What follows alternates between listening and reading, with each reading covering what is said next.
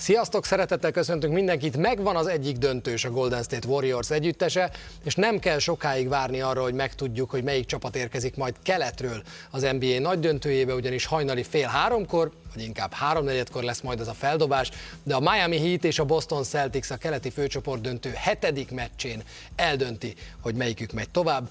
Draymond Greennel kezdeném. Ma, akkor, amikor a keleti főcsoport döntőről fogunk beszélgetni Kornélal és Baskával, meg ilyen tippek lesznek a hetedik meccsre, akkor lehetünk szépek is, meg okosak is, mert úgy se tudjuk, hogy mi lesz ebben a párharcban. Sziasztok! Teljes agyrém. Nincsenek trendek. Én igazából minden meccsnek úgy megyek neki, hogy majd valami lesz. Múlt héten elmondtam, hogy Jimmy Butlert most már vegyük le arról a listáról, akinek nem tud rossz meccse lenni. Idáig is elért a keze, nézi az Eliopot, igen, tartsd a sörömet, volt két pocsék meccs, hát persze, hogy onnan visszajön 47 ponttal, elképesztő teljesítményekkel. Úgyhogy azt mondták, hogy a térde olyan állapotban van már, hogy úgy be van gyulladva, hogy aztán nincs esély semmire. Tehát hajó játékra. Ennek megfelelően dobott egy 47-est dobott egy 47-est, és egyenlített a Miami Heat, egyenlített még hozzá Bostonban, a mindent eldöntő hetedik mérkőzésre pedig majd Miami-ban kerül sor, de erről sokat fogunk majd még beszélni. Azt megszokhattátok, hogy általában három hírrel kezdünk, és utána valamilyen top 5-ös listát hozunk, na ez ma nem így lesz. Jön majd három hír, de úgy gondoljuk, hogy most már nincs értelme annak, hogy ilyen mindenféle top 5 vegyünk elő, úgyhogy jócskán beszélgetünk majd a nyugati főcsoport döntőről, arról, hogy mi lesz a Dallas Mavericks-el, mennyire esélyes az a Golden State Warriors a végső győzelem figyelemre, mennyire árazza be esetleg ez a 4-1-es párharc a Phoenix Suns előző körbeli teljesítményét, és aztán megpróbáljuk megfejteni ezt a kereti főcsoport döntőt, azt hiszem nem lesz egyszerű. A legfontosabb a ti szempontotokból, hogy az NBA bracket játék az tovább zajlik. Egy darab 5400 pontos versenyzőnk van, és köszönjük ezeket a zseniális nyereményeket a Best Sport Cards Cornernek. A, az égkő az természetesen egy aláírt Doncsics mez, de azt hiszem, hogy a második és a harmadik is elég boldog lesz ezekkel. Szóval van egy 5400 pontos verseny, én megnéztem, minden továbbjutót eltalált, hét esetben a párharc pontos végkimenetelét is eltalálta. Így lehet nyerni. És kínál a döntős? Keletről. Na, ezt speciál nem néztem, ezt speciál nem néztem meg, de majd megnézzük. Azt hiszem, hogy Boston Celtics egyébként. Azt hiszem, hogy Boston Celtics. Ti hogy álltok már sehogy?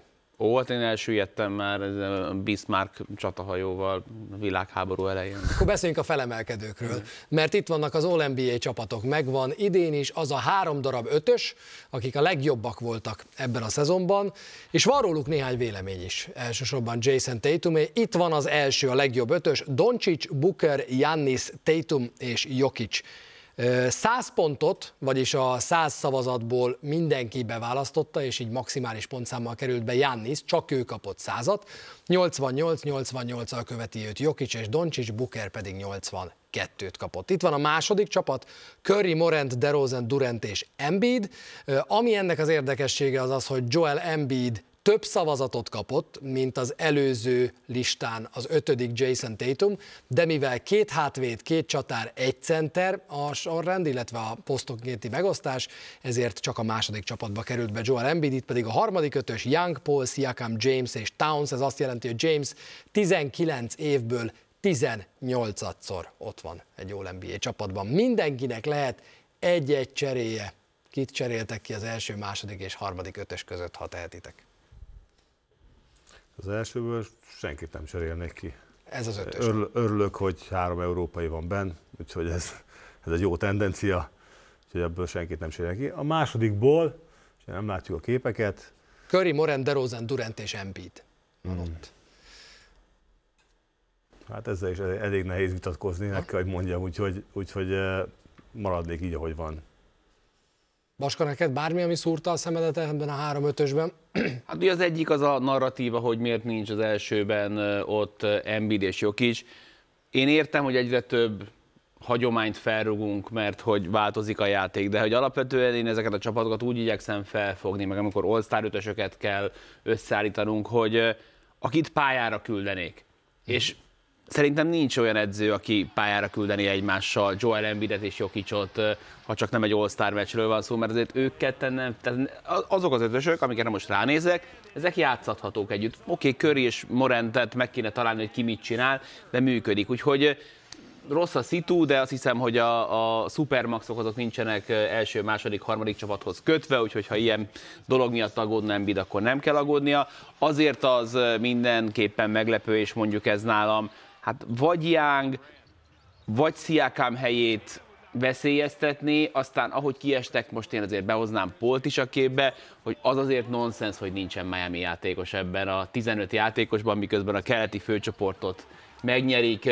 Elsősorban Jimmy Butler, másodszorban azért Bam Adebayo az, aki felmerülhetne, de lehetséges, hogy ez csak az erősíti fel, hogy közben meg néhány óra múlva a döntőbe jutásért játszanak, de azért a keleti első helyet nem osztogatják. Azt nem, és erre picit rímel az, hogy én meg azon gondolkoztam, hogyha ma hajnalban a Miami Heat nyer, akkor az NBA, az All-NBA ötösből senki nem lesz ott az NBA nagy döntőben, a második ötöst viszont képviseli valaki, egészen pontosan Steph Curry.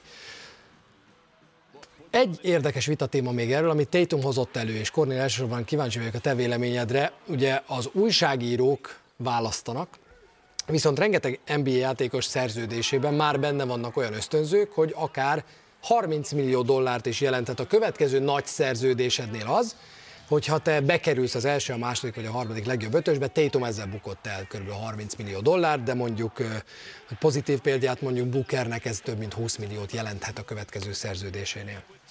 Kikkel szavaztatnád te meg az All-NBA csapatot? Jó úgy, ahogy most van, egy százas újságírói poll, vagy pedig legyen más? Érdekes kérdés, jó kérdés, kivel, akikkel szavaztattál meg. Én azt hiszem, ezek a választások egyébként elég szubjektívek, tehát olyan értelemben, hogy nagyon most, amit Baska is mondott itt az elején, vagy az előző kérdésre, hogy Jimmy Butler esetleg, vagy Adebayo bekerülhetne, ez sportban mindig az van, hogy nagyon rövid a memóriája mindenkinek, és olyan emocionális a játék, hogy amikor a friss élmény olyan elsőprő, akkor hajlamos az ember elfelejteni azt, hogy mi volt két hét előtte, vagy egy hónap előtte, nem beszélve régebben. És ez nagyon befolyásolja én szerintem a szavazások kimenetelét is, hiszen abban a pillanatban, ahogy az ember érzi, hiszen ez egy olyan játék, ami az érzelmekre alapul.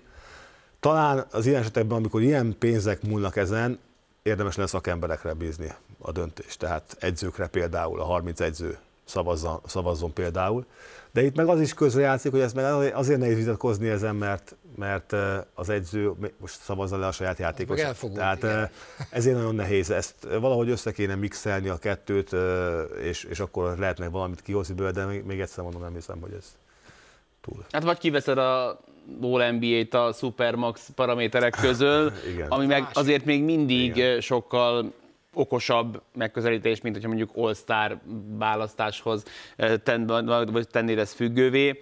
Úgyhogy eh, picit nehéz, ugye az NBA folyamatosan az, az irányba dolgozik, hogy a draftoló csapatnak a saját neveléseket legyen több esélye megtartani, és próbáljuk ezt vissza is fogni azért, hogy ne adjon mindenkinek 5 éves szupermaxot. Tehát jó szándékkal születnek itt alapvetően döntések, és arról beszélgetünk, hogy Jason Tatum mondjuk 250 millió helyett csak szaros 200 millióért ír alá, majd egy perces néma vigyázálásban egyszer majd rá is emlékezünk, de ettől még neki meg biztos rossz, mert tudná hová tenni. 2011 óta egyébként ez így van, akkor döntöttek úgy közösen a játékosok és az NBA, hogy ez jó lesz így a kollektív szerződésben, ki tudja, hogy így lesz-e a legközelebbi tárgyalásnál. Jöjjön a következő hírünk, nem hiszem, hogy lenne, aki nem hallott arról a mészárlásról, amely a Texas állambeli Juveld településen történt. 19 diák és két tanár vesztette életét, amikor egy 18 éves fiatal berontott egy iskolába, és lövöldözni kezdett, bár először arról szórtak a hírek, hogy a rendőrség mindent rendben tett, de aztán kiderült sok minden, például, hogy 40 perces késéssel érkeztek a helyszíre, és a többi, és a többi. A szempontukból az érdekesség az, hogy aznap lépett pályára a Golden State Warriors és a Dallas Mavericks együttese, és a mérkőzés előtti sajtótájékoztatón Steve Kerr fölment a pulpitusra, és azt mondta, hogy itt ma nem fogunk kosárlabdáról beszélni.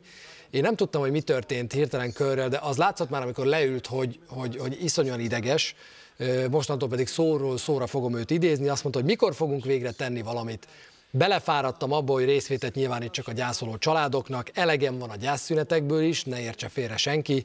50 szenátor nem hajlandó szavazni a HR8 törvényről, amely szigorítaná a fegyvertartást az USA-ban. Két éve ülnek rajta, nem véletlenül azért, hogy megtartsák a hatalmunkat. Szóval kérdezem az összes szenátort, a saját hatalmuk fontosabb-e, mint a gyerekeink élete? Én láttam már feldúlt Steve Kört egyszer-kétszer életemben, ennyire a sírás határán álló, a saját magával küzdő Steve Kurt talán még soha. E, igen, ez a sztorihoz hozzátartozik, ami nagyon tragikus, hogy ő, ahogy elvesztette az édesapját, azért azt is meg kell említeni, tehát egy másik uh, olyan érzelem uh, hullám söpörte, nem beszél valahogy San Antoniótól nem messze történt ez, tehát egy pár órás autóútra, Úgyhogy több szempontból is neki egy, egy, egy nagyon fájó dolog, ami természetesen mindenkinek az, de őt nagyon ilyen szempontból többszörösen is érintette a dolog, és ez már hosszú ideje téma, hogy, hogy ezeket valahogy, tehát ezt a fegyvertartási dolgot valahogy korrába kéne tartani, és nagyon lassan őrülnek ott a malmok. Mennyire súlyos így ez az USA-ban, így azért te, te gyársz közülünk a leggyakrabban, és azért sokat beszélgetsz. Nagyon súlyos kérdés, és láttam egy, egy olyan táblázatot, ahol bemutatták azt, hogy az or, a világ többi országában hány ilyen eset történt, és nem tudom, ti is láttátok-e azt a táblázatot, és 265, azt hiszem, hogy van ilyesmi, ami az USA-ban történt, a következő legtöbb az 10. És ez az elmúlt 50 évben, vagy nem tudom. Tehát ekkora különbség van e között, hogy ez, ez rendszeresen téma, és, és, és tényleg ez belépni kéne valamit nekik. Ez egy külön, nem tudom, Eliopot vagy podcastet megérne csak ez a téma. Mondom ezt úgy, hogy mind a hármunknak van egy saját véleménye, miközben nem jönk szakértői. Sajnos az, hogy a média ezzel így és ennyit foglalkozik, ez egy 18 éves lettem, nem vagyok békében magammal, most erős dolgokat mondok, de régen kimentem a hídról és leugrottam, most magammal viszek 20 embert és, és kicsiket, és nem tudom mit. Tehát, hogy, hogy, és, és van egy minta, és van egy olyan, hogy go out with a bang, és, és akkor ez a megoldás ezzel a sztorival. Steve Curry nem tudom mennyire játszott bele az édesapjának az esete, én azt gondolom, és láttam Steve Kurt már az időkéréseknél is, hogy, és most egy picit ünneprontó leszek, hogy azt gondolom, hogy ő ezt megtervezte, és, és volt benne egy pici színészkedés, és azért, hogy olyan emberek küldjék el nekem ezt a videót, akik egyébként fogalom nélkül vannak túlnyomó rész az NBA-vel kapcsolatban, és ez így volt jó. Biztos, hogy értelemszerűen nagyon megérintett ez az eset, de hogy x órával később kimenni és ezt megcsinálni, ezt így kell csinálni, hogy Steve Kerr megcsinálta. És én is olvasgattam erről a témakörről viszonylagosan sokat. Az iskolákra próbálják kiegyezni, miközben az elmúlt tíz évben a legalább tíz halálos áldozattal járó lövöldözéseknek a harmada történt csak iskolában. Megpróbálják kihegyezni arra, hogy azért kell mindenkinek fegyverviselési engedély, hogy majd a jó fiúk megvédjék ebben az esetben a, a, a rossz fiúktól az ártatlanokat. Kiderült, hogy ez nem történik egyszerűen megy, vagy amikor valaki közbeléphet, akkor már 26 halálos hát áldozat volt. Meg, tehát ez... Így van, és az utolsó, és ez nagyon fontos, és ez mutat a megoldás irányába, hogy arról már nagyon senki nem beszél, és ez ott kint kell éljél, hogy, hogy, hogy megítéld ennek a, a, a súlyosságát, hogy elvegyék a fegyverviselési jogot. De az, hogy csak olyan ember juthasson hozzá, és ne félautomata fegyverhez Ebben az esetben, amit meséltem, ez a 10 év, 10 plusz áldozat, 16 ilyen eset volt, 15-nél ment oda valaki egy olyan fegyverrel, ami rengeteg töltény tárolására és kilövésére képes. Egy ilyen szörnyűséget egy pisztolyjal végrehajtani, vagy két pisztolyjal is nem lehetne. És hogy ebben mindenképpen lehetne előrelépni, és azt gondolom, hogy mind Steve Kerr, mind mindenki, aki felszólalt ezzel kapcsolatban, megfelelően és jól használta a, a platformját. Úgyhogy ja, jó lenne nem többet beszélni ilyenekről. Kérdés majd az, hogy például az NBA beszéle majd ilyen kérdésekről akkor, amikor használnia kell az erejét és a médiáját, akár ahogy ezt egyébként más ügyekben megtette. Darwin Hemet nevezték ki a Los Angeles Lakers új vezetőedzőjévé. 47 nappal azután, hogy szakítottak előző vezetőedzőjükkel Frank Vogellel, Darwin Hem korábban dolgozott már a Lakersnél, 2011 és 13 között segédedzőként dolgozott együtt Kobe bryant is. A Milwaukee Bucks segédedzője volt 2018 óta Mike Budenholzerrel együtt, de ők korábban már Atlantában is együtt dolgoztak. Úgyhogy sokan azt mondják, a négy éves szerződést aláírt Hemről, hogy nagyon sok mindent kipipált a Lakers, amit szeretett volna. Ha volt egy listájuk, hogy mi az, ami legyen meg az edzőben, akkor ez sok mindenkinek megfelel, sok mindennek megfelel, mégis azt hiszem, hogy elsőre legalábbis engem biztos, hogy egy picit meglepett a döntés titeket. Milyen okból lepett meg? Azért, mert beszéltünk itt mi hatalmas nagy nevekről, beszélgettünk mi itt Queen Snyderről, beszélgettünk pár olyan név, az, az lepett meg, hogy újonc vezetőedző lesz, olyan edző, aki korábban még egyetlen egy csapatnál sem volt vezetőedző. És ez akkor is meglepett, hogyha olvastam egy listát, amin a tíz jelöltből azt hiszem, hogy a második helyen állt Hem. Engem nem lepett meg az, hogy újonc edzőt választanak. Ez egy tendencia az utóbbi időben az NBA-ben, hogy, hogy megpróbálják ugye kiválasztani azokat az edzőket, a, vagy másodedzőket, akik nagyon hosszú ideje olyan helyről jöttek, ahol egy olyan kultúra alakult ki, ami hosszú éven keresztül a győzelem felé vezető ut- utat megjárva tapasztaltak és, és sztárokkal dolgoztak, tehát ez nem lepett meg. Az se meg, hogy elvállalta ezt a dolgot, hiszen volt úgy már, hogy tavaly visszautasított ilyen felkérés, hiszen ebből a Lakersből lefelé már nem igazán vezet az út, csak felfelé. Tehát ez is egy fontos dolog, hogy ki hol kezd, és hát ugye most a nyáron próbálják meg összerakni ezt a csapatot, vagy átformálni ezt a csapatot, ha át tudják. Tehát ilyen szempontból az ő döntése ez érthető. Valahol el kell kezdeni, akkor miért egy olyan helyen kezdjen, ahol, ahol szinte a nulláról kell várat építeni, és dolgozhat együtt LeBron james aki meg üdvözli ezt a, az egészet. A másik dolog az, hogy én szerintem ő teljesen alkalmas arra, hogy most már ugye előrelépjen, ez a most már harmadik dolog, hiszen elég, elég időt töltött el ott, ő az a típusú ember, aki megmondja a szemébe a játékosnak azt, amit gondol, tehát nekem van szerencsém, ismerem személyesen is, és nagyon szeretik a játékosok, pont azért szeretik a játékosok, mert nem kötörfaz, és néha olyan, olyan szinten, olyan szöveggel mondja a dolgokat, ami milyen játékos stílusban, de ugyanakkor tartja a három lépés távolságot. És bajnok a Detroit pistons játékosként is, ami James tiszteletének kivívása az azt hiszem, hogy kell, és maga jelölheti ki a stábját is. Engem az zavart csak ebben a, az ügyben, hogy a beszámolóban meg kellett említeni azt, hogy most már 15 színes bőrű van az, edző van az NBA-ben, mert ennélkül már nincsen hír, meg azért azt is megemlítették, hogy James akarata valamennyire teljesült ebben a kiválasztásban. Feleslegesen pakolják rá Hemre a nem kívánt felelősséget ezekben a sztorikban. Ezt mindig szoktam mondani, hogy nagyon sok mindenre alkalmas az internet, rengeteg dologról szerzel olyan információkat, amiknek Kornélnak testközelből vannak információik. A segédedzők munkája az a teljes vakrepülés. Fogalmam sincs, hogy milyen ember és milyen edző Darwin Ham. Bízni kell abba, hogy, hogy, hogy jól fogja végezni a munkáját, és a hírek szerint a, a prezentációban külön fejezetet kellett szentelni annak, hogy mit fogok kezdeni Russell Westbrookkal, és a hírek szerint ezt a prezentációs részt jól végezte el, és valószínűleg nem azt mondta, hogy elcserélném ebben, ebben a szituációban. A, a kedvenc Reddit kommentemmel zárnám a, a, a, a témának a kifejtését a részemről, hogy most már biztos, hogy meg lesz Zion, ha lesz ott Hem.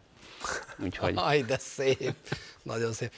Korni egyébként, ha bármit meg lehet tudni a segédedzőkről, akkor azt tőled fogjuk megtudni, hogy ő elsősorban támadás, védekezés, játékos fejlett. Miért felelt ő a régi korábbi állomásai? Ő abba nagyon szűk körben tartozott, ugye le- lehet látni most már, hogy mennyi segédegyzőnek nevezett ember kerül ott a csapatok környékén. Ő teljesen abba a szűk körbe tartozott Budenholzernek úgymond a jobb keze ilyen szempontból. Az a két-három e- ember, aki, aki, aki közvetlen hatással van a, a főegyző döntéseire. Az egyik, a másik az, hogy ő nagyon jól megtalálta a hidat, a kapcsolat a játékosok és a főegyző között. Tehát bíztak a játékosok is benne, és bízott az edző is. Tehát ő nem billent át azon a, a, a dolgon, hogy olyat adjon ki, ami a játékosoknak ki kell adni, vagy olyat vigyen be, amit nem kell bevinni ugye a játékosok közé egy villámhárító a Los Angeles lakers mindig nagyon jól jön, még akkor is, hogyha vezetőedzővé nevezik ki. Meglátjuk, hogy Darwin Ham mire megy, majd azt hiszem, hogy elég sűrű nyara lesz. Nekünk pedig elég sűrű lesz a folytatás, majd hiszen tartunk egy rövid szünetet,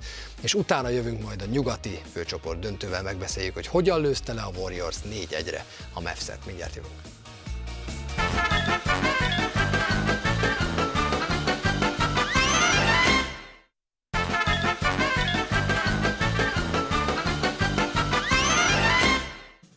Nem tudom, hogy mi a megfelelő kifejezés arra, hogy gentleman sweep, de még nem találtam meg a megfelelő magyar kifejezést. Ezt arra mondják, amikor egy csapat igazából a tudás különbség alapján ki is söpörhette volna az ellenfelé, de ezt nem tette meg, hanem 4-1-jel jutott tovább a körből. Ezt tette meg a Golden State Warriors a Dallas Mavericks ellen ebben a körben. Az is gentleman sweep, hogyha a másodikat nyeri meg, vagy ez a klasszikus, tehát 3-0 után engedsz egyet, és aztán mész tovább? Szerintem, 4-1.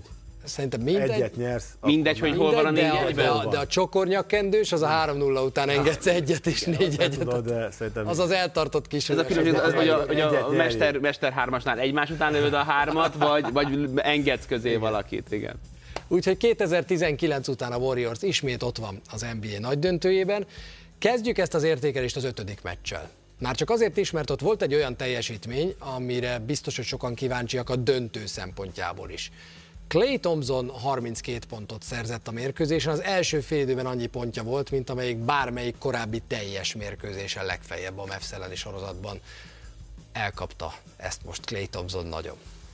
Újabb szintet lépett a visszatérésében ezzel? Mert szerintem erre, erre, ezek, ezek mindig nagyon-nagyon jót tesznek egy játékos. Hát, hogyha nem lett volna előtte 3-4 meccs, amikor megint csak kereste magát, miután volt egy Game 6 Clay még az előző körben a Memphis mellett, akkor azt mondanám, hogy igen. Én az ilyen típusú trendeket egyszerűen nem látom mostanában ebben a playoffban, hogy mutass nekem egy olyan játékost, akinek háromszor egymás után van egy magas hatékonyságú 30 pluszos meccse. Piszok nehéz ilyet találni. Nem nagyon találsz. Volt, nem tudom, Poolnak volt még az playoff elején egy ez egy megint egy olyan bizonyíték, meg egy olyan löket Clay Thompsonnak, hogy folytatnom kell, hogy beleállok mindenbe, és lesz olyan nap, amikor megnyerem a meccset, amikor meg nem, akkor elég jó csapatban játszom ahhoz, hogy majd a többiek talán kihúznak a slamasztikából. Miért van ez? Én, én azt, azt gondolom, hogy itt ebbe a playoffban, de lehet, hogy minden másikban, csak most erre emlékszünk, ugye, uh-huh. és mert ugye óriási hullámzások vannak, óriási különbségek vannak. Tehát ilyen nem nagyon emlékszünk tavalyi előzőekben, hogy 30 pont különbsége egyik napról a másikra uh, nyernek a csapatok, hanem én azt hiszem, hogy amit talán változott az, hogy a játékosok egyéni motiváció egyik pillanatra a másikra óriásit nő, és óriásit csökken. És ez, a- ezt, ez, ez, ezen azt értem, hogy ha valaki beszól a pályán, pályán kívül, mindig is volt ilyen egyébként, de most sokkal jobban kijelzett. És Clay, Clay Thompsonnak ez a mérkőzése, ez egy olyan mérkőzés volt, hogy előzőleg ő ugye nem volt főszereplő, de az előző mérkőzésen ott már volt összeszólalkodás, emlékeztek ti is rá, odaszólt, visszaszólt, és szerintem, szerintem ez egy olyan motiv, plusz motiváció volt, hogy most ezt le kell zárni. Ezt a, azt nem tudta, hogy 32 pontot fog dobni, csak máshogy jött ki belőle. Ugyanúgy, mint ezt a másik sorozatban is hozhatunk erre példát, most nem akarom ezeket végigmondani, de én biztos vagyok benne, hogy nagyon sokat számít ezeknek a játékosoknak az, hogy egy picit odaszólnak nekik, vagy egy picit oda mondanak nekik, vagy akár, vagy akár nagyon is. Ugyanennek köszönhető az, amit Baska mond, és tényleg igaz, most próbáltam hogy végigpörgetni a fejem, hogy tudok-e olyan játékost mondani, akár talpon van még, akár nincs, akire azt mondhatjuk, hogy na oké, de ebben a sorozatban, mit tudom én, 22 és 32 pont között dobott minden egyes mérkőzésen, kb. 50 kal nem volt 2 per 16-os meccs, nem nagyon tudok ilyet mondani. Ez is ugyanennek köszönhető? Igen, én azt hiszem, hogy ugyanennek, vagy ez is közrejátszik, inkább azt mondanám, és ez, ez erősíti meg azt is, amit a Baska mondott, hogy, hogy az, a, az érzelmi hullámzás óriási mérkőzések alatt, és ezért van az, hogy idegenben is tudunk nyerni, és hazai pályán is tudunk itatatosan bukni. És, és kollektíven és egyénileg is, ugye a sztároknál lehet látni, a tétumoknál, hogy, hogy, hogy csöndesen elmondja, hogy egy csendes gyerek elmondja, hogy mi történik, de a következő meccsen már teljesen máshogy áll hozzá. Ugyanez Jimmy Butlernél, ugyanez minden, minden sztárnál van egy, egy ilyen pont, amikor teljesen más történet, mint az előző 48 órával korábban. Nézzük a mi sztárunkat, Steph Curryt, aki megnyerte a Magic Johnson díjat, vagyis ő lett a nyugati főcsoport döntő legértékesebb játékosa, 9-ből 9-en rászavaztak a szakírók, viszont neki is elég volt egy 15 pontos mérkőzés lezárásként, azért így is 23,4 pontos átlaggal és meccsenként 7,4 gólpasszal fejezte be ezt a párharcot. Milyen volt Curry? A sorozat legjobb játékos Luka Doncic volt. Tehát, hogyha úgy ítéltünk volna MVP-t, akkor valószínűleg ezt neki kellett volna kapnia, még akkor is, hogy az utolsó meccsen azért találtunk szerintem kritizálni valót rajta. Curry szerintem azt a Curryt hozta, akit mondjuk január-februártól láttunk, nem dob 40-et, nem dob 50-et, de amikor kell, akkor van benne 3-4 tripla egymás után, védekezésben nem lehet belőle majmot csinálni. Nagy, most már a második olyan kört láttuk, ahol először a Memphis, aztán pedig a Dallas folyamatosan őt próbálta kellemetlen helyzetbe hozni, és abszolút állja a sarat. Ez egy, ez egy 2022-es verziója egy olyan fickónak, aki lassan ugyancsak 35 éves lesz, még mindig megvan, még mindig a keze és megvan a lába. Rengeteget melóztatják védekezésben, emiatt néha a dobása nincs a helyén, de, de ő az a, az a csendes eminenciás, akit, hogyha végig kéne venni az NBA nagy sztárjait, nincs még egy olyan játékosod, mint, mint Stephen Curry, aki visszalép, amikor érkezik Kevin Durant, aki hagyja, hogy Clay Thompson megtartsa a perceit, és bejön neked a kispadról, aki hagyja azt, hogy Draymond Green álmokot fusson, és soha rossz szót nem hallasz a két játékos között. Az NBA történelem egyik legönzetlenebb sztárjáról beszélünk, aki véletlen mellé még az egyik, sőt, hanem a legjobb dobója és most nem ezért szeretjük, hanem minden másért, amit hoz a pályán. És soha ennyire vére menő viták nem voltak az ő védekezésével kapcsolatban, mint egyébként az elmúlt két-három hétben, hiszen egyértelmű számok támasztják most már alá azt, amit sokan régóta mondanak, sokan meg most se fogadnak el, hogy Köri egy jó védő. Igen, hát ő erre sokat investált, úgymond fizikálisan, azért az elmúlt két-három évben nagyon sokat fejlődött. a StatMuse-t. nagyon sokat fejlődött, sokkal erősebb lett, és tényleg, tényleg ő hozzáteszi azt, amit hozzá kell tenni, és, és ebben a csapatban tökéletesen érzi azt, hogy mikor kell neki, és ez, e, e, csak ezt tudom mondani, mikor kell neki lépni. És szerintem az, hogy most 15 pontot dob, ez nem zárja ki azt, hogy a következő mérkőzésen 35 fog dobni, mert ez csak rajta múlik, én biztos vagyok benne. Még egy kiváló egyéni teljesítmény, aki epizód szereplő ugyan, de egyrészt volt egy jelenet, ami az egész párharc legemlékezetesebb jelenetévé vált, másrészt pedig volt egy teljesítmény Andrew Wiggins-től, aki jó mérkőzéseket tett egymás mellé, akinek a nevét Jordan Poole mellett most már sokat említik, mint egy olyan kiegészítő ember, aki nagyon hasznos, mert aki ilyeneket tud. Elképesztő volt, amit robbantott itt Andrew Wiggins, és eh, tényleg azzal, hogy eh, Luka belenézett ott abba a zsákolásba, és eh, eljátszotta a nagy halált, elvette annak a, a, a, az örömét, hogy, hogy igazán meg lehessen ünnepelni, hiszen nagyon gyorsan el kellett kezdeni háborogni, hogy miért volt ez támadófal. És pont a Nódákszos srácok mondták, hogy vajon az NFT-ből majd kivágják el, amikor a bírókkal vitatkoznak. Amit mondtál, hogy nincsen ugye nagy teljesítmény, Andrew Wiggins az egyébként, aki nem hoz nagy teljesítményt, de minden meccsen hozza magát. 15 pont, 20 pont, most megnéztem, a dobó százaléka az egész playoffban három meccsen csúszik 40 százalék alá. Ez hol 12 pontra elég, hol 27 pontra elég, de van a Warriorsnak egy olyan játékosa, akire számíthatnak minden mérkőzésen, hogy hozza ezt a, ezt a és ez egy, ez egy borzasztóan fontos 15 pont minden meccsen, mert amögé hol Pool, hol Curry, hol pedig Tomzon, ha mögé lép, akkor már van egy olyan fundamentumod, amire lehet építeni, és mellé meg egy ilyen zsákolás. Többször volt már róla szó, hogy az NBA eh, draft combine történetének egyik legjobb súlypont emelkedése az övé, az NBA egyik legjobb zsákolója, érdemes megnézni, hova megy fel fejben. A támadó pattanókért nagyon fontos játékos Andrew Wiggins, akit szépen két év alatt eh, egy új fazonra gyúrtak eh, San Franciscóban. Szerintem ő az eklatáns példája annak, hogy egy kultúra, egy csapat kultúrája mennyiben tud megváltoztatni játékost. Tehát nem olyan értelemben, hogy ő rossz ember volt, vagy egy balhés alakfigura volt, hanem ő egy, bocsánat a kifejezésre, egy kajla ügyes kiskutya oh, volt, hogy így fogalmazzak, aki elképesztő adottságai voltak. Hát nem, nem véletlen, hogy ő egy per egyes volt, és, és, és egy, egy brutális fizikai adottságokkal megálltott játékos volt, és, és egyszerűen az első időben nem találta az ő az saját helyét se, és sem azt, hogy kivel tud játszani. És bekerül egy olyan kultúrába, ahol olyan emberek veszik körül, és szépen lassacskán olyan játékossá érik a szemünk előtt, amiből az van, hogy arról beszélünk, hogy all lett, all lett ebbe az évben, és hogy milyen meghatározó játékosa ennek a csapatnak. Kell nekem egy százalék. Ebben a pillanatban a Golden State Warriors hány százalékban esélyese az NBA bajnoki címének. Jöjjön akár a Boston, jöjjön akár a Miami. 60 vagy fölötte. 80. Én 70-et akartam mondani, hogy akkor meg vagyunk. 70 százalék.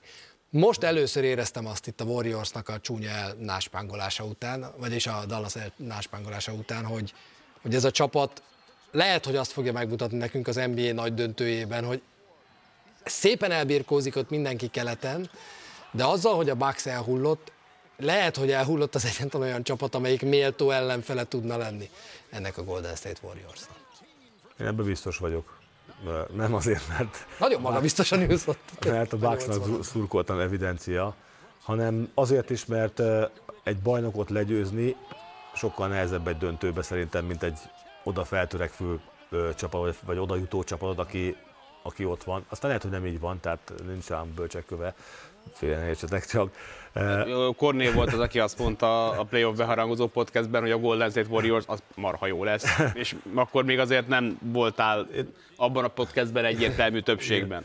Igen, én azt gondolom, hogy, hogy, hogy nem lesz egyszerű dolguk, de én nagyon nagy szansz, azért az is mondtam 80%-ot, nagyon nagy szanszot adok nekik.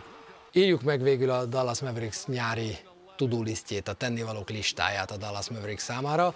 Egy valakit azért mindenképp ki kell még emelni, Luka Doncsicsot, aki jól játszott ebben az egész párharcban, hogy Baska mondta, ő is lehetett volna az MVP, hogyha az első Magic díjat a vesztes csapatból adták volna oda egy játékosnak. Mégis voltak olyan hangok a párharc után, hogy lenne ebben több is. Tehát ez katasztrófa.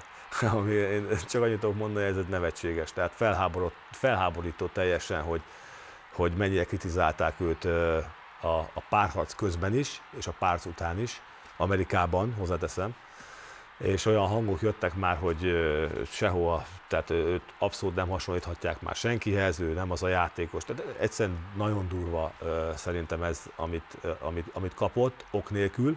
Egy 23 éves játékos, nagyon tisztában azzal, hogy neki mennyi mindenben kell fejlődnie, ezt el is mondta minden mérkőzés után.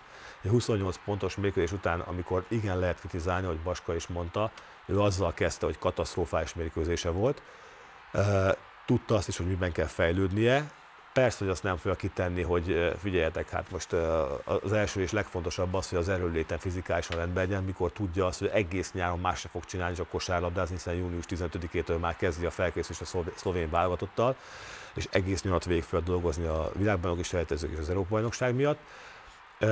És amit ő csinált egy olyan csapatban, ahol nincsenek körülötte osztály játékosok, olyan játékosok vannak, akik, akik nem az első tízes kiválasztottak voltak, nem elsőkörös kiválasztottak voltak, tehát sokkal alacsonyabb helyről jutottak úgymond fölfelé.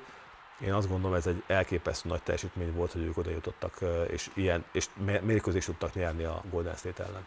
És soha életében nem játszott ennyi mérkőzést egy szezonban Luka Doncic, mint most. Én is azt gondolom, hogy teljesen rendben van, amit ő csinált, sőt, ne felejtsük el, hogy néhány nappal ezelőtt még a 40 pontjait ünnepeltük, tehát hogy megint csak a viharlámpás példa jut az embernek az eszébe, de közben az van, hogy a Dallas annyira túl teljesítette ebben a szezonban, hogy ez valós elvárás lett most arra, hogy hát figyelj, hogy Buloktól meg, meg Finney Smith-től kapnánk egy ilyen 8-9-3-ast, ember, ha ezt kimondtad volna szeptemberben, hogy Dorian Finney-Smith és Reggie Bullock nyomzó, kikről beszélsz, de hogy mivel ezt láttad négy hónapja, Igen. ez lett a standard, és ez Abszolút. borzasztó teher egyébként, Úgyhogy nem tud ezzel mit csinálni a Dallas, ebből kell majd megpróbálni valamit kiépíteni a következő szezonra, ahol lehet, hogy Reggie Bullock felé majd az lesz az elvárás, hogy 4-5 triplát dobjon.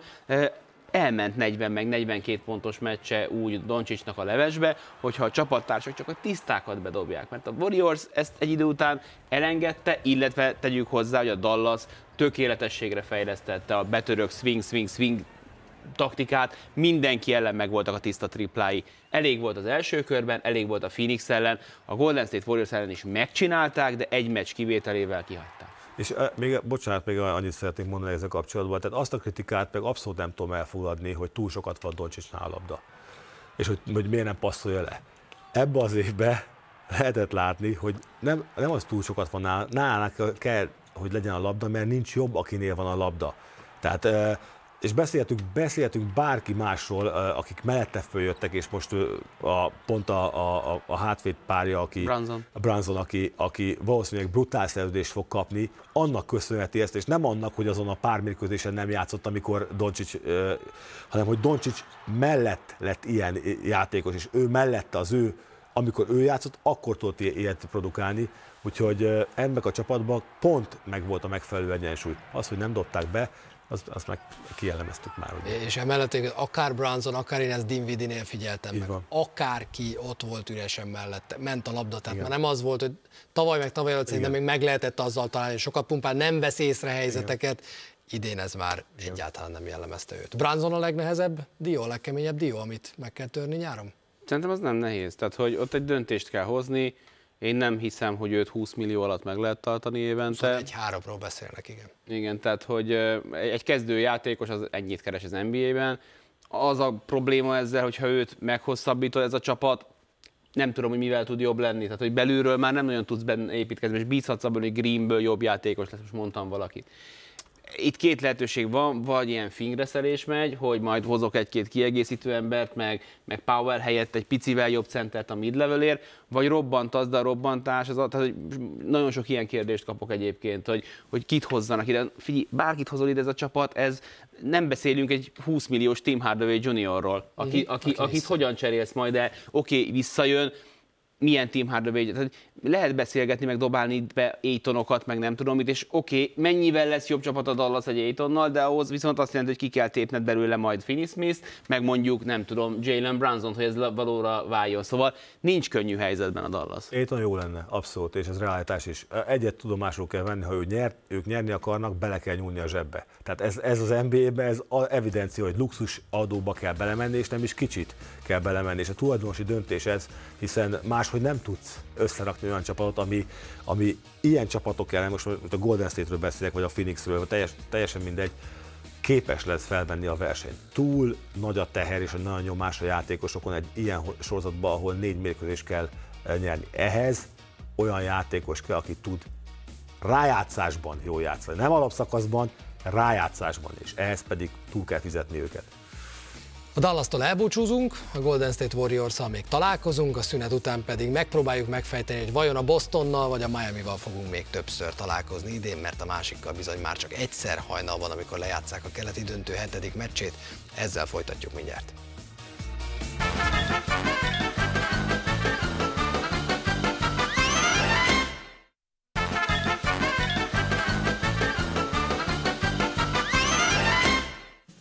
Végezetül jöjjön a keleti főcsoportdöntő Miami Heat, Boston Celtics ebben a pillanatban 3-3. Hajnali fél háromkor jön majd a közvetítésünk a Sport egyen a mérkőzés, a hetedik mérkőzésről. 2 óra 45 perc körül lesz a feldobás, úgyhogy mi olyan 2 óra 41-től várunk majd titeket, tudjuk, hogy itt minden perc számít, úgyhogy nem árt, ha ezt is tudjátok. De aki esetleg lemaradna a hajnali közvetítésről, holnap délután vagy este is megnézheti a Sport 1 és a Sport 2 ismétlésben a Miami Boston Celtics meccset. 2-1 a hitnek. 3-2 a Celticsnek. Már azt hiszed, hogy Bostonban lezárja a Boston Celtics, és aztán jön Jimmy Butler csodálatos meccse, és 3-3. Nekem egy Eric Spolstra idézet jutott eszembe a 2020-as NBA döntő után, amikor a LeBron james való csatájáról kérdezték, és azt mondta Eric Spolstra, hogy igazából a párharcban az történt, hogy ők változtattak, reagálva a mi változtatásunkra, ezután én próbáltam változtatni, de igazából tudtam, hogy ő arra gondol, hogy én változtatni fogok, tehát nem változtattam, de ő ezzel is tisztában volt. Tehát ez a macskafogóból megszokott, tudja, hogy mi tudjuk, hogy ti tudjátok, hogy mi tudjuk egészen elképesztő, megfoghatatlan ez a párharc. Hány biztos pont van ebben a párharcban? Nem sok. A mérkőzés 48 percig tart, és a labda gömbölyű. Nincsen szerintem. rengeteg szempontból vizsgáltuk meg azt, hogy mi lesz majd. Amit nem tudsz kivenni a képletből, de valahogy mégis ki kell, hogy a Miami Heat talán még up mint a Boston Celtics. Négy-öt játékosnak van minden meccs előtt folyamatosan limbóban a státusza játszik, nem játszik. A túloldalon Robert Williams térde, az továbbra is egy marha nagy kérdőjel. Smarttal is mindig foglalkozni kell. Ez, tehát mindenki sérült. Az látszik, hogy Spolstra egy fantasztikus edző, de az is látszik, hogy Judaka nem marad le sokkal mögötte, és próbálnak tényleg egymással meccselni. Egyébként pedig kívülről nézve, én a nap végén azt gondolom, hogy aki bedobja, az nyer. És hogy nem látom azt, hogy sokkal tisztábbak a helyzetek, és akkor szét lehet szedni, mert hamarabb érkeznek a duplázások a Miami Heat részéről, készül erről 12 perces videó. Tök oké, okay, csak utána viszont úgy adja el Jason Tatum a labdát, mint egy óvodás. És hogy ez nem edzői siker, hanem egyszerűen az van, hogy Jason Tatumnak a játékában meg kódolva van, hogy időnként leolvad egy negyedre, és nem tudja, hogy ki kivel van. Szóval én tényleg ilyen angyali nyugalommal és türelemmel és tiszta lappal ülök neki a hetedik meccsnek is, mert hogy rengeteg dolgot egyszerűen nem tudsz eldönteni, hogy most mi történik. Ki milyen lábbal kell fel. Aznap, nem aznap estek gyakorlatilag, hogy make or miss league, tehát amit te is mondasz. Nem, hetedik mérkőzésnél én azt hiszem, hogy egyrészt számít a hazai pálya, én biztos vagyok, hogy nagyban számít. Tehát idegenben nyerni nagyon nehéz hetedik mérkőzésen. Legyen az NBA, de legyen bármelyik másik. És ez végig az Miami-ra is? És ez igaz Miami-ra is, én azt hiszem. Ez az egyik. A másik az, hogy hogy igen, mert sokkal többet kíván a vendégcsapattól, hogy beletegyen. Sokkal nem csak többet. arra gondolok, tudod, hogy későn érnek oda a meccsre, igen, meg nem most tudom, nem fognak. Mi. A, a, a, most nem fognak. Szerintem most a, a, Miami iparkamara egy kis tőkeinjekciót, hogy vegyenek még hirdetést a csatornán, hogy minél tovább kelljen tolni a feldobást. Igen, szerintem, úgyhogy én azt gondolom, hogy, hogy, hogy ezért, és amit te mondasz, hogy melyik az egész, mindig, mindig elmondjuk ebb, ez a rácás alatt is, hogy az egészségesebb csapatnak van nagyobb esélye. És ki az egészségesebb? Hát senki. Hát, Val- valószínűleg azért a Körülbelül 55. Igen. De például, amit Cornél mondott a Maker Miss League-ről, mindenről készül már statisztika, és kiderült, hogy a, a jobb ugye az NBA-ben meg tudják ítélni a dobás elengedésének a pillanatában, hogy ez milyen minőségű dobás. Ki, honnan dobja, milyen védő ellen, stb. Három-hárommal állnak a párharcban azok a csapatok, akik a jobb minőségű dobásokat tudják kialakítani. Tehát, hogy nem azon múlik, hogy te egy tiszta, hanem tényleg, hogy bedobott. Hát mit dobott be Jimmy Butler a múltkor? Mit dobott be Kyle Lowry? Mit dob be Struz? Miket dob be Tatum? Tehát, ezek jelentős része nem kidolgozott és nem tiszta dobóhelyzet, hanem ami jut, ami leesik az asztalról morzsa, azt csipegetik, aztán néha letüdőzik, néha meg lenyelik. Én, én ott dobtam el a ceruzát a mai hajnali mérkőzésre való készülésnél, amikor azt hiszem, nem biztos, hogy most pontos lesz a stat, de valami hasonló pofánverő erejű volt, hogy a Miami Heat, ha több mezőny, ha több rádobása van, mint a Boston Celticsnek 0-3. És akkor úgy mondta, hogy kösz, akkor miben lehet itt még bízni? 19 támadóval kikap a Miami Heat, meg 20-szal több mezőny kísérlettel. Egy játékos van, akiről mindenképpen szeretnék beszélni. Bam Adebayo. Mert szerintem, hogyha valakinek a szerepe nagyon érdekes az egész playoffban, de különösebben ebben a párharcban, az mindenképpen Bam Adebayo, nekem megfejthetetlen. Legutóbb 40 perc alatt 6 darab mezőnykísérlete volt, úgyhogy 60%-os mezőnymutatója van, megmutatta azt, hogy tud ő bitang domináns lenni, és akkor van, hogy mérkőzésekre eltűnik. És ne, nem tudom megfejteni, hogy miért van az, hogy az ő usage rate szép magyarul, az miért ilyen ebben a sorozatban? Egyrészt szerintem az egyik kulcsfogalma a Time Lord, aki a kulcs figurája ennek a, a, a Boston Celticsnek. Az ő védekezése, azzal, hogy ő a pályán van, elképesztően megnehezíti az ellenfél centereinek és magas embereinek a dolgát. Ez az egyik. A másik az, hogy Adebayo mást játszik. Adebayo képes arra, hogy ő fölhozza a labdát, és szemből támadja a gyűrűt, szemből támadja az, e- az emberét, és sokkal többet van nála a labda. Ezt láttuk egyébként a, nem pont ez, csak az, hogy többet van nála a labda, ezt láttuk, nem tudom most hányadik mérkőzés volt, amikor a, harmadik, A harmadik. A harmadik még, amikor azzal kezd, az első támadásból már tömték labdával. Háttal volt a gyűrűnek, megkapta, megoldotta, vagy kipasszolta. Nem Tehát- volt Butler, nem volt Time Lord. így van, és így, így van, pontosan. És ez egyébként is eh, jellemző, a Time Lord nincs a pályán, akkor sokkal bátrabban játszik a, a, a, a, az ellenfél magas embere, most legyen ez most már vagy bárki más. És amikor a pályán van Butler és, eh, és uh, gyorsan akartam Adebayo? mondani. Nem Adebayo, a, a Lowry? Larry, igen, akkor ők labda domináns gárdok. Tehát uh, egyrésztől folyamatosan azt mondják Jimmy Butlernek, hogy sokkal agresszívabbnak kell lennie, támadnia kell, dobjon pontot, dobjon pontot, és amikor dob, akkor, akkor megy is neki a, a, a játék. Más, másrésztől Lowry nem egészséges. Nem egészséges. Tehát ő rajta abszolút látszik, hogy ő a 0-0 nullákat dob, vagy 16 pontot, ott na valami nagyon. Tehát ő volt az a játékos, emlékeztetek a Raptorsos, de egész pályafutás során, aki állandóan, e- tehát kiegyensúlyozottan tudott játszani. Ebbe a playoffba ilyen, mert nem nincs rendben. Mindennek igaz, mindenben igaza van Kornélnak, ettől függetlenül, hogy olyan játékos, akit joggal követelhetnénk be akár egy harmadik All-NBA csapatba, az nem dobhat rá ennyit, hogyha, ra, tehát, hogy Robert Williamsről beszélünk, nem, Dayton beszélgetés fordul.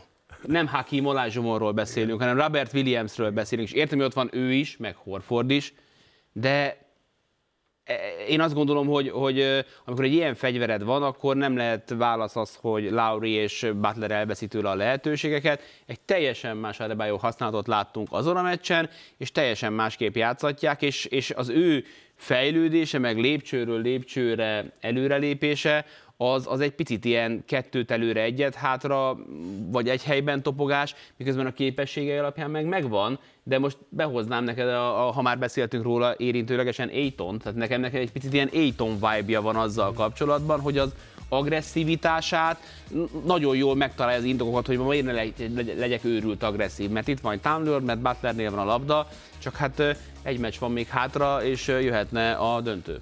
Nem kérek más tőletek, csak felteszem a legkellemetlenebb kérdést. Melyik csapat jut tovább, és ki lesz a nyerőember? Én most már nem fordulok ki a, a sorozat előtti tippemből, mert rengeteg tippem volt már értelemszerűen ebben a playoffban, és, és azt gondolom, hogy, hogy Tatummal nyer ma a Celtics. Miami Heat és Kyle Lowry. Kyle Lowry. Mm?